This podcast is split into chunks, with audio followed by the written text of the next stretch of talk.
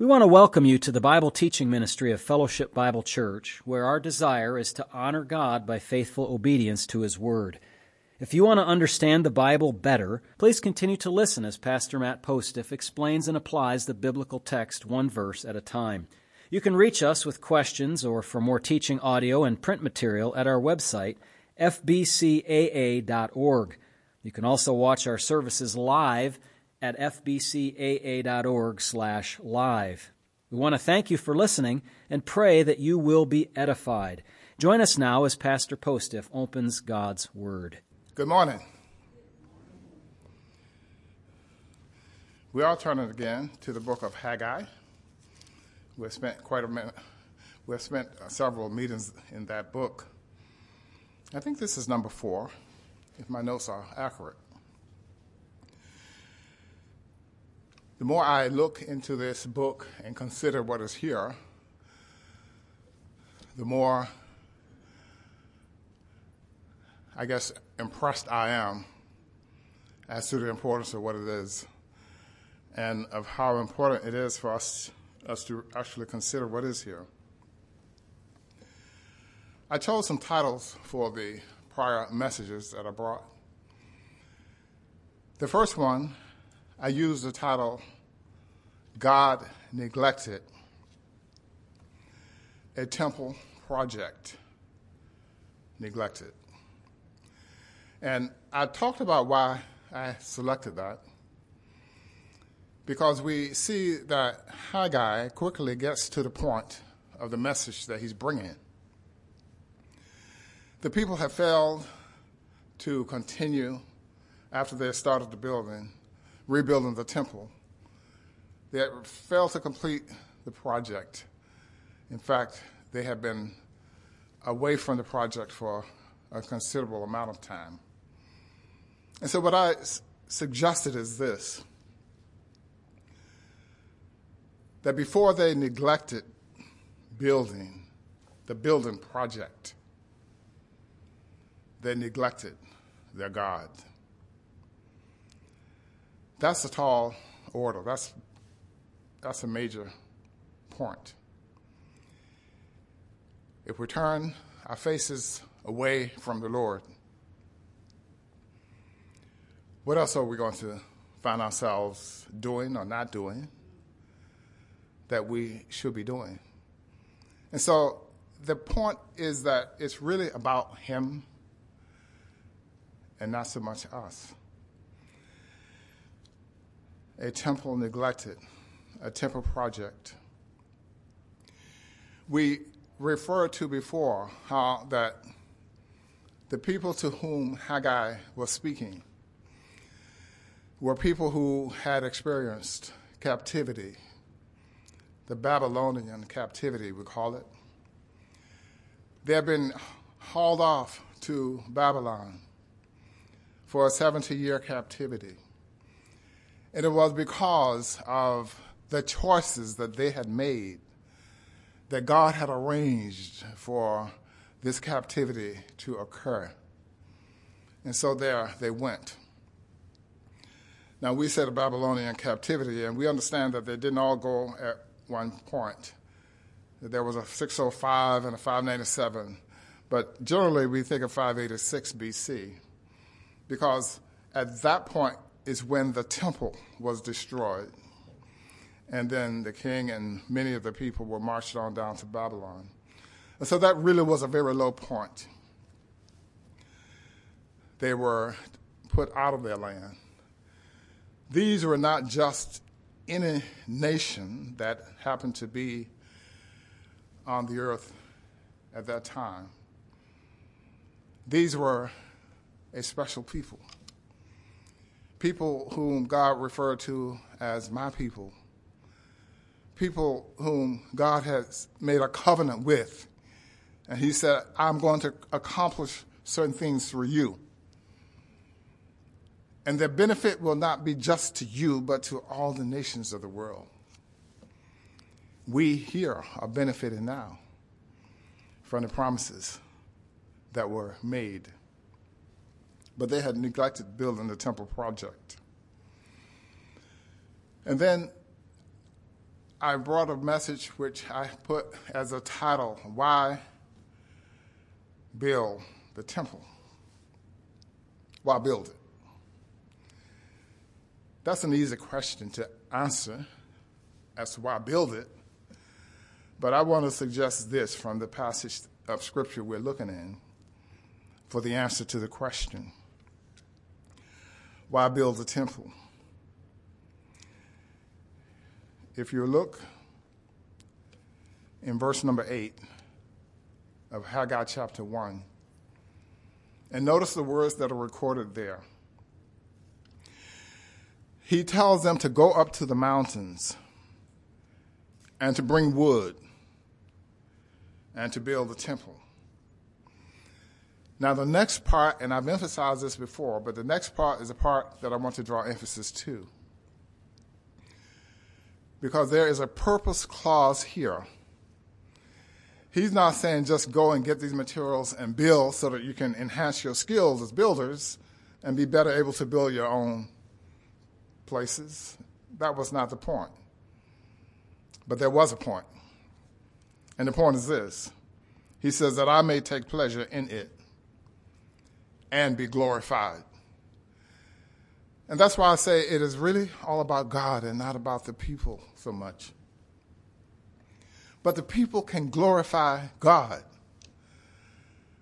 That God may be glorified. They can do, we can do things that glorify Him. To me, that's an amazing thing. Because we think about God being the creator and He is a sustainer. And He has a plan, a master plan. And it will be completed. And He will not fail. And that we can glorify Him. He said, Build the temple that I may take pleasure in it. And so, if they wanted to bring pleasure to God, if they wanted to glorify Him, what did they have to do? They had to build the temple. That was the thing that was standing between them and their God. They didn't, they had not done what they should have done, but he was laying out to them the opportunity to do it. So you missed, you let this thing go undone, just no work for 16 years. They had started building in 538. They built a couple of years, got the foundation in, and some of the other things, and were able to do some uh, sacrifices and worship things and all that. But they had opposition. We read about and talked about some of that we see in the book of Ezra. And so it wasn't just a matter of saying, well, you know, it's,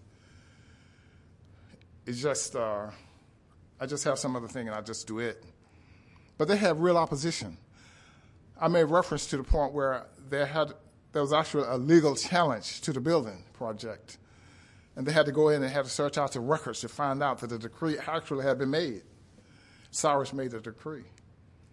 And then Darius followed and came through. And so the people understood that this is what should be done. 16 years. So why build a temple? That God might take pleasure in it and that he might be glorified. So then, they obeyed and resembled the temple building project.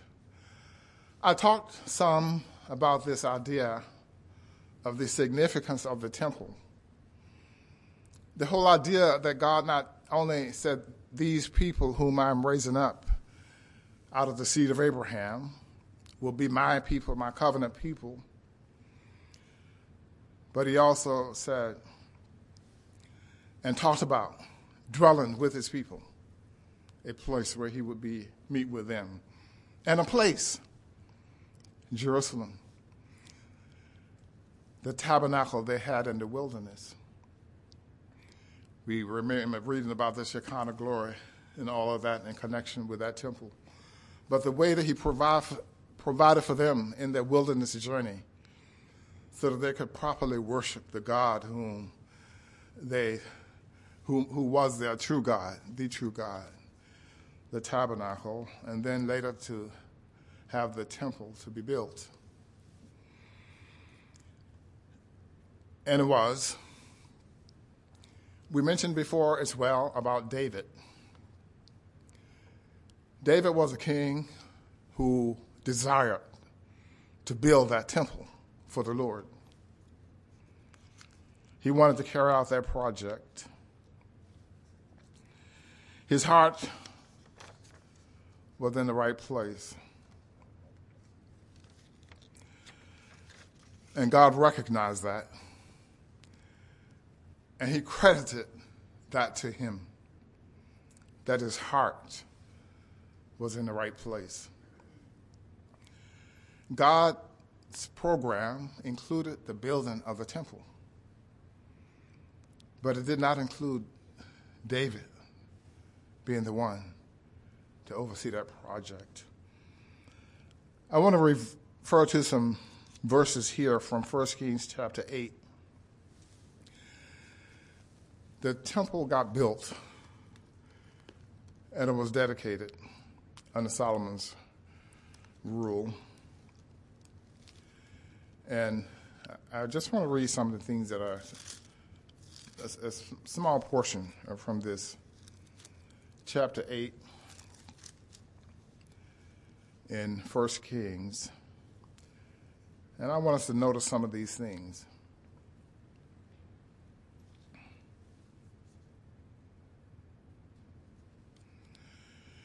Let me start at verse 12.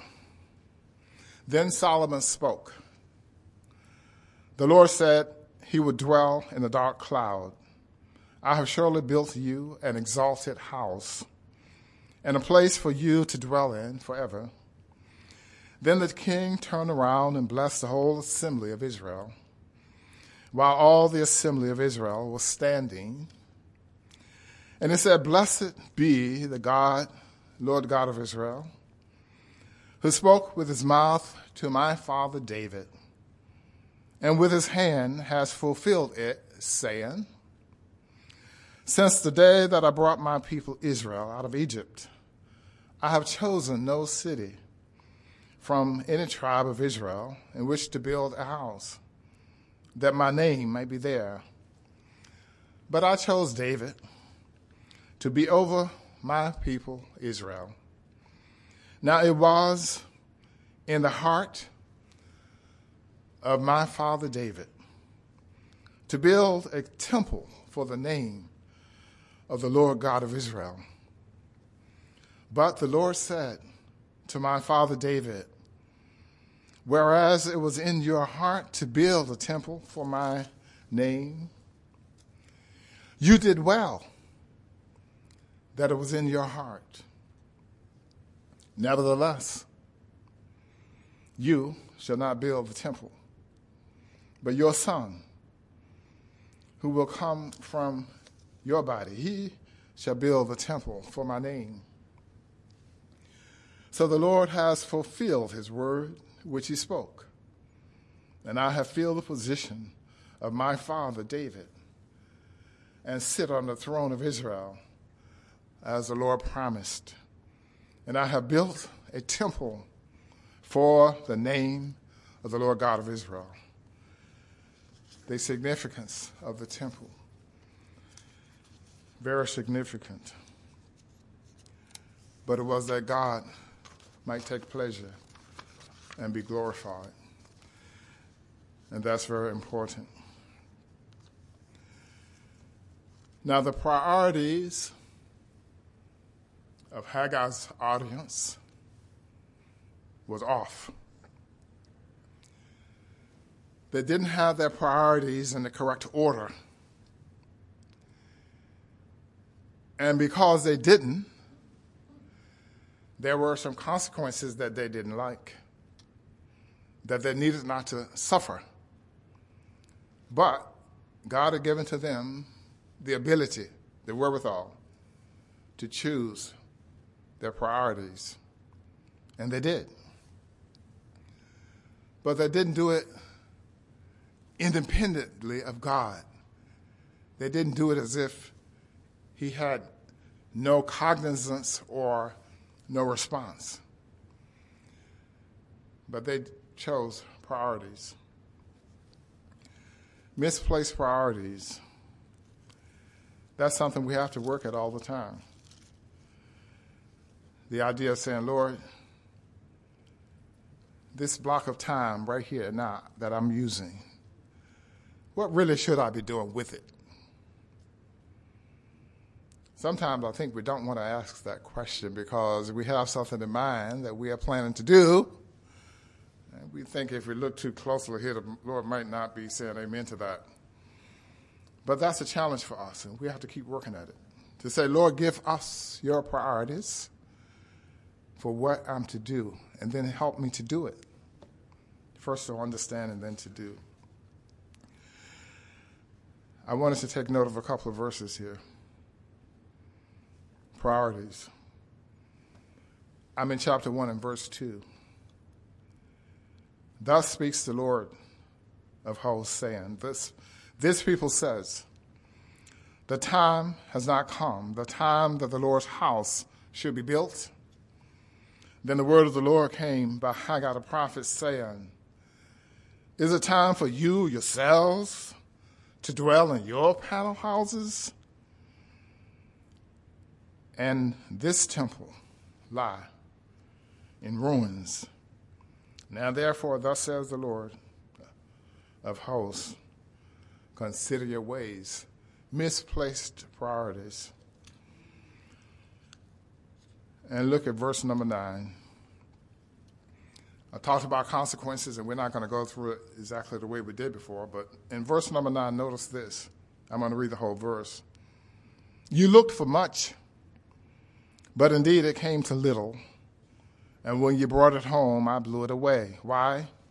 Says the Lord of hosts. Because of my house that is in ruins while every one of you runs to his own house. That's talking about priorities. For 16 years, the Lord's house was in ruins. It's not that they weren't building, they were building. And it was not that they were, what they were building was inappropriate things to build. They weren't. The problem was not what they were doing, but the priority of what and how they went about what they did. It was proper for them to have houses, even panel houses, I would say, but not as a superior priority to God's house. That was the point that he was making to them, not that. And so now we're going to move along to chapter 2 in Haggai here. We note the dates that are given and all of these dates are in 520 BC, so that all that is within this book transpires, uh, references a short span of time, roughly four months from the beginning to the end of it. At the beginning of chapter 2, this is what we'll read. In the seventh month, on the 21st day of the month, the word of the Lord came by Haggai the prophet, saying, Notice. Speak now. May I emphasize again that Haggai is a servant of the Most High God. He is doing God's bidding. He's not doing a project for himself. He's not trying to build accolades for himself, but he's doing God's bidding speak now. And he lists three specifics as to whom he is to speak. He talks about Zerubbabel, who is the governor of Judah. Governor? We talked about that before as well. Governor of Judah. Why isn't he king? Well, they don't have a king. They don't even have independence. They are under the subjugation of the Persians. So he serves as governor there, the governmental leader. But he also says to Joshua, the high priest, the one who is responsible to know, to help the people to know what God requires, what his word is, what he has to say, what he wants the people to do, to Joshua. But notice though, the last part, the last one here, number three is, it says to the remnant of the people. And so you have the governmental leadership. You have those who are responsible for the spiritual leadership. And then you have all the people. So everybody is supposed to listen. And now he brings this question out. And he says in verse 3 Who is among you who saw this temple in its former glory?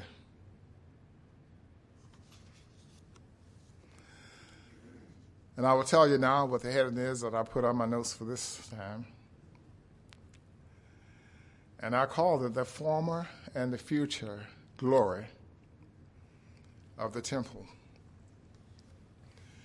That are bringing out the point here. And so Solomon's temple had a measure of glory, excellence, and all of that. Now they were building a lesser, but then we read on, and it talks about a future temple. And so that even with all the glory of Solomon's temple, that was not the peak of the glory that would be associated with the temple. Now, I think we can be sure to understand that when that structure was completed and when Solomon was doing the dedication, that it was indeed a magnificent structure, magnificent. By the standards of the world, magnificent, glorious. But God has something for the future. But here in this part, he says about those who maybe remember the former prophet, I mean, the, the former temple. Who is among you who saw this temple in its former glory? And how do you see it now?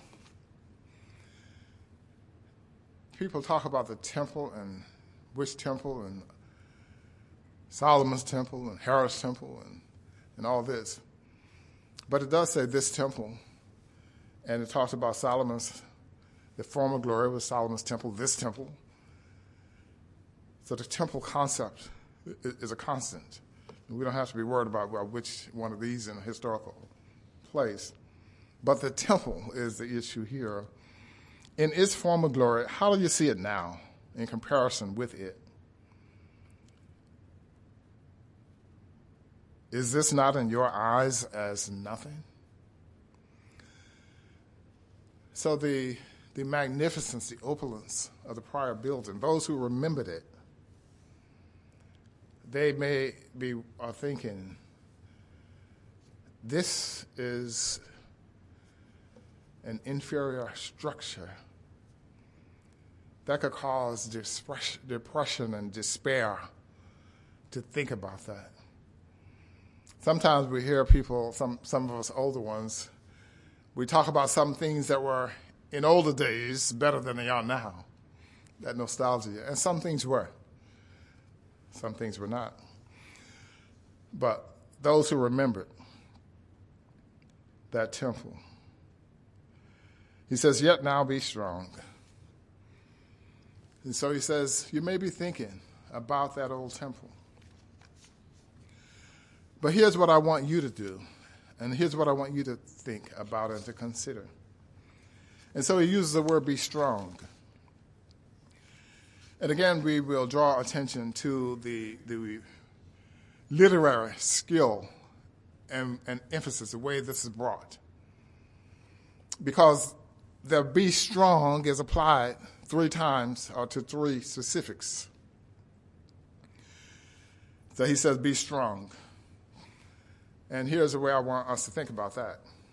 First, he says, be strong. And then he says, work. And then he says, do not fear.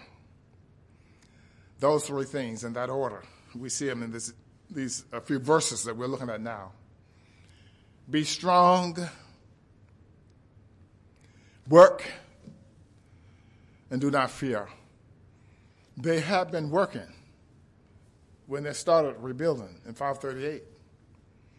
But fear did set in, and they have real, live opposition. And so it's natural and human to be fearful. But God says, don't do that. There's good reason to not do it. So, who does he address when he says, be strong? Look in verse number four. Yet now, be strong, Zerubbabel. That's a governmental leader. That's an imperative form there for him to be strong. But he also says, Be strong, Joshua, son of Jehozadak. The high priest, he also is being told, Be strong. But that's not all. He says, Be strong to all the people of the land. And so they're all given the admonition to be strong.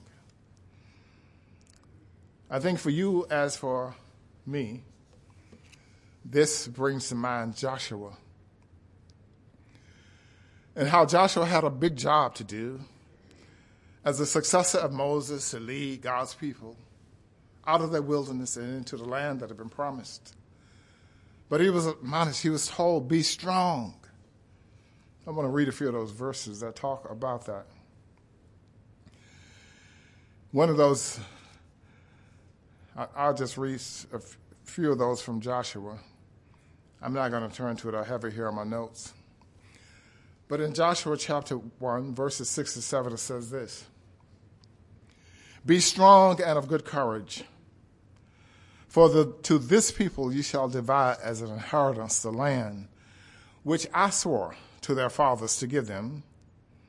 Only be strong and very courageous, that you may observe to do according to all the law which Moses, my servant, commanded you to do or commanded you. Do not turn from it to the right hand or to the left, that you may prosper wherever you go.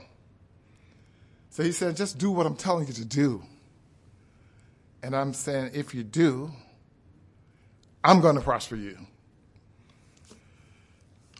And then in verse 9, also Joshua chapter 1, it says, Have not I commanded you, be strong and of good courage? Do not be afraid, nor dismayed. For, notice this. See, there's a reason. He's just not saying be strong, be courageous, but he says, why? Can I tell you this as an imperative? Here is the reason why. For the Lord, your God, is with you wherever you go.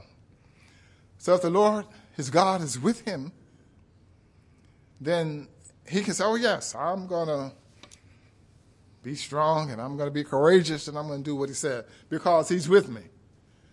And, and as much as he's with me, I can have the confidence to go ahead and do it. If he's not with me, I better get that part straightened out first before trying to move on. Verse 18, still in Joshua chapter 1. Whoever rebels against your command and does not heed your words in all that you command shall be put to death. Only be strong and of good courage. He was admonished to be strong. Now, back in Haggai, and this is what I just picked out in verse 4. Yet now be strong, Zerubbabel, says the Lord and be strong, Joshua, the son of Jehozadak. the high priest, and be strong, all you people of the land, says the Lord, and work, for I am with you. Be strong, work, I am with you. They can't have better circumstances to be strong and courageous and to work than that circumstance in which God is with them. And that's what he said to do and what they were to do. And so they were not to have fear. They needed not to have fear because God was with them. Let me read on to verse number five now, still in Haggai chapter 2. According to the word that I covenanted with you when you came out of Egypt, so my spirit remains among you. Do not fear. And so that was the third of the three items that I talked about. Where he said, Be strong, work, do not fear. You can do it because I'm with you. God says to us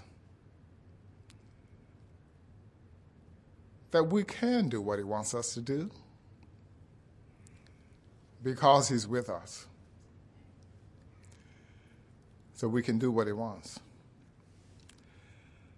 That's the challenge for us to be willing to understand and to do. What it is that He wants to do.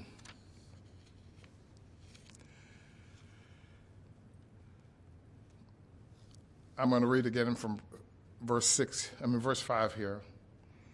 He says, According to the word that I covenanted with you when you came out of Egypt, the coming out of Egypt,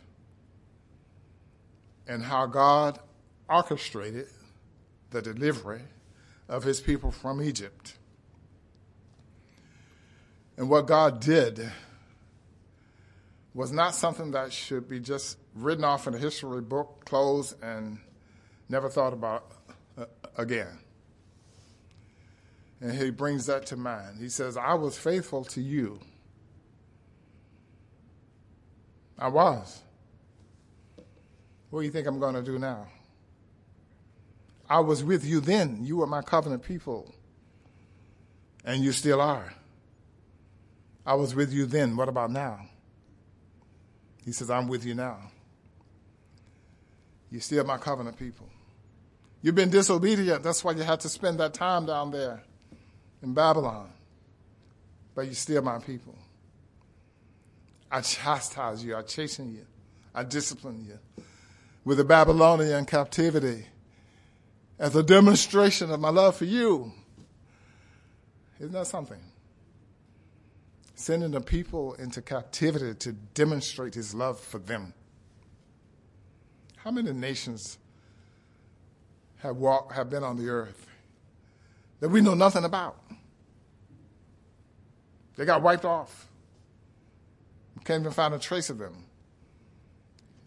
Find glimpses here and there that certain great kingdoms were present, but we don't know anything about them. But these were not the covenant people of God. He delivered it, he kept his promise to them, and he ever will. And so he says, So my spirit remains among you. Do not fear. Verse 6 For thus says the Lord of hosts, once more it is a little while. I will shake heaven and earth, the sea and the dry land, and I will shake all nations, and they shall come to the desire of all nations, and I will fill this temple with glory. The temple that was before, Solomon's temple, the smaller and less ornate temple building that they were building and the future temple. I will fill this temple with glory, says the Lord. And then the Lord says this He says, The silver is mine, and the gold is mine, says the Lord. The glory of this latter temple shall be greater than the former, says the Lord of hosts. And in this place I will give peace, said the Lord of hosts. The glory of the future temple. Now we understand now that this, he's speaking in eschatological terms now. Things that are future, things that will be, but not yet. Because this is God's program and this is his plan, and he said this is the way it is going to be. And so, if you want to know how it's going to be, you can know that. All you have to do is believe what God said about it. And then you know. You can know you know because God is a God of truth. And whatever He says is the truth. And so we can count on it because He said it. See, we should be, Pastor mentioned us learning and trying to position ourselves to become more and more like Christ, our Savior, more and more like Him. And this point about truth is an important point. I said that God said that the glory of the future temple will exceed the glory of the former. God said it. And it's going to be that way. What he spoke was true. We speak. We say a lot of things. We hear voices speaking all the time, saying all kinds of things. How many of those voices are speaking truth that we hear and listen to? and believe and heed. How many of those voices are speaking things that are diametrically opposite to what God says? And how many of us adopt those things as true and pattern our lives to some degree according to those things? That's why we keep saying we have a Bible, we have God's Word. And we should make, I will speak for myself, and I suspect all of you will agree with me. I should make better use of it than I do. I thank God that I'm making some use of it, but I should make a lot better use of it. I think you can agree with me. You probably are in the same place that I am on that. But it's a challenge. And so we always are asking God, Lord, it's your work in me that causes me both to be willing to know what it is. It's your work in me that gives me a desire to do the thing I should. And it's your work in me that enables me. So that when I cooperate with God and He accomplishes something through me, it's His power that has been demonstrated. And it's all to His glory. To glorify God. That's what God is looking for his own glory. And people have misspoken by saying, What kind of God do you have who wants to bring glory to himself? That's a misplaced idea to cast aspersion on God because of that. That's a demonstration of the kind of God we have. He deserves all the glory. He deserves all the glory. We don't. So we need to be careful that we don't do things to bring glory to ourselves, but ask the Lord to work it out so that no matter how well at certain little points in time we might be doing what we ought to do, that God will get the glory, not us. That's what we want we will pray to close. Our Father in heaven, we thank you